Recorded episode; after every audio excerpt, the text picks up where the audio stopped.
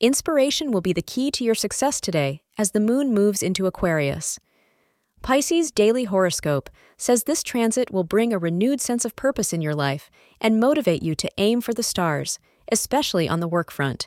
Ignore any negative energy and consider all contingencies carefully and practically. You can set an example for your colleagues who hold your best interest at heart. The color orange is lucky for you as it will channel the positive energy of the cosmic energies. Dear Pisces, restrict important work between 7 a.m. and 8:15 a.m. for best results. You know how to tempt and tease while presenting the image of a shy, somewhat vulnerable person. You're very difficult to compete with when it comes to romance.